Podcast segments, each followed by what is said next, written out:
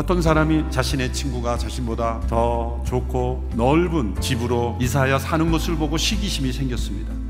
그래서 그는 자신의 집을 부동산에 내놓고 그것을 팔아서 자신이 만족할 만한 집으로 이사 가려고 했습니다.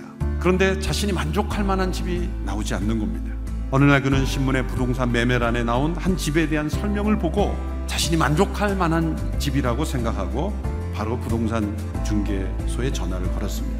오늘 그 신문에 난 바로 그 집을 내가 사고 싶습니다. 바로 그 집이 내가 찾던 바로 그 집입니다. 이 집을 빨리 살 수 있도록 해주십시오. 중개업자는 그에게 여러 가지 질문을 했습니다. 그리고 대답을 했습니다. 근데 선생님 그 집은 바로 당신이 내놓은 당신의 집입니다. 시기란 무엇입니까? 다른 사람의 즐거움을 슬퍼하는 것이다.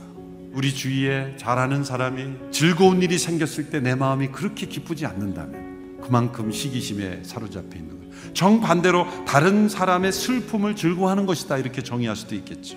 내가 싫어하고 잘 안 되기를 바라던 그 누군가가 슬픈 일을 당했을 때 은근히 마음속에 표현은 하지 않지만 거참 잘 됐다. 라고 생각할 때 내 마음속에는 시기심이 가득 차 있는 것입니다. 이 시기가 끔찍한 이유는 다른 사람에게 피해를 주기 전에 자신을 먼저 망가뜨린다는 것입니다. 그것 때문에 내가 초라하게 느껴지고 내가 불행하게 느껴지고 자신의 삶을 무너뜨립니다. 그 근본의 뿌리는 어디에 있습니까?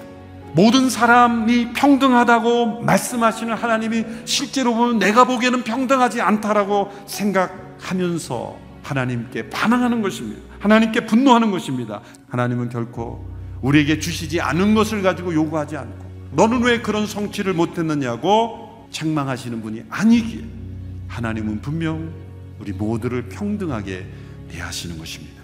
어떻게 하면 이 무서운 시기심에 빠지지 않을 수 있을까? 첫째로 무조건 회개하는 것입니다. 우리 마음속에 들어온 작은 시기심, 누군가의 즐거움을 함께 즐거워하지 못한다면 내 안에 시기심이 들어와 있구나. 그것을 끊임없이 회개해야 합니다.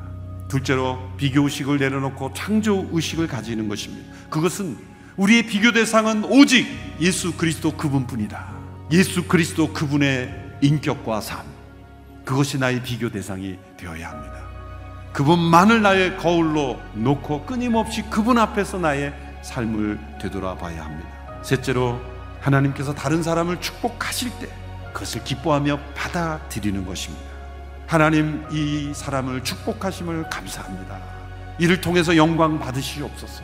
축복하고 나갈 때 사단 우리의 마음속에 시기심을 넣지 못할 것입니다. 그분의 십자가에 나의 시기심을 내어 드리십시오. 시기로부터 자유하게 된다면 우리의 삶은 너무나 풍성해질 것입니다.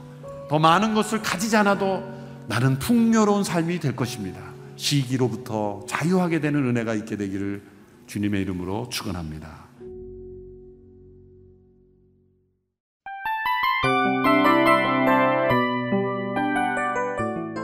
이 프로그램은 청취자 여러분의 소중한 후원으로 제작됩니다.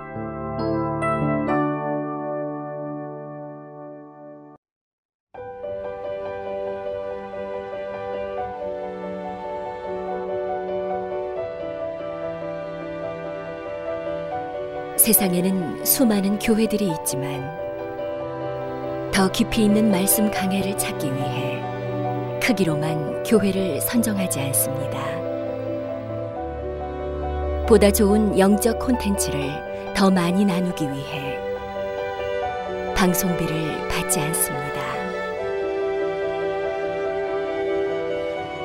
1년 365일 복음만 전하고 싶어서 우리는 광고를 하지 않습니다. 온누리의 복음을 땅끝까지 CGN TV와 함께 땅끝 성교사가 되주세요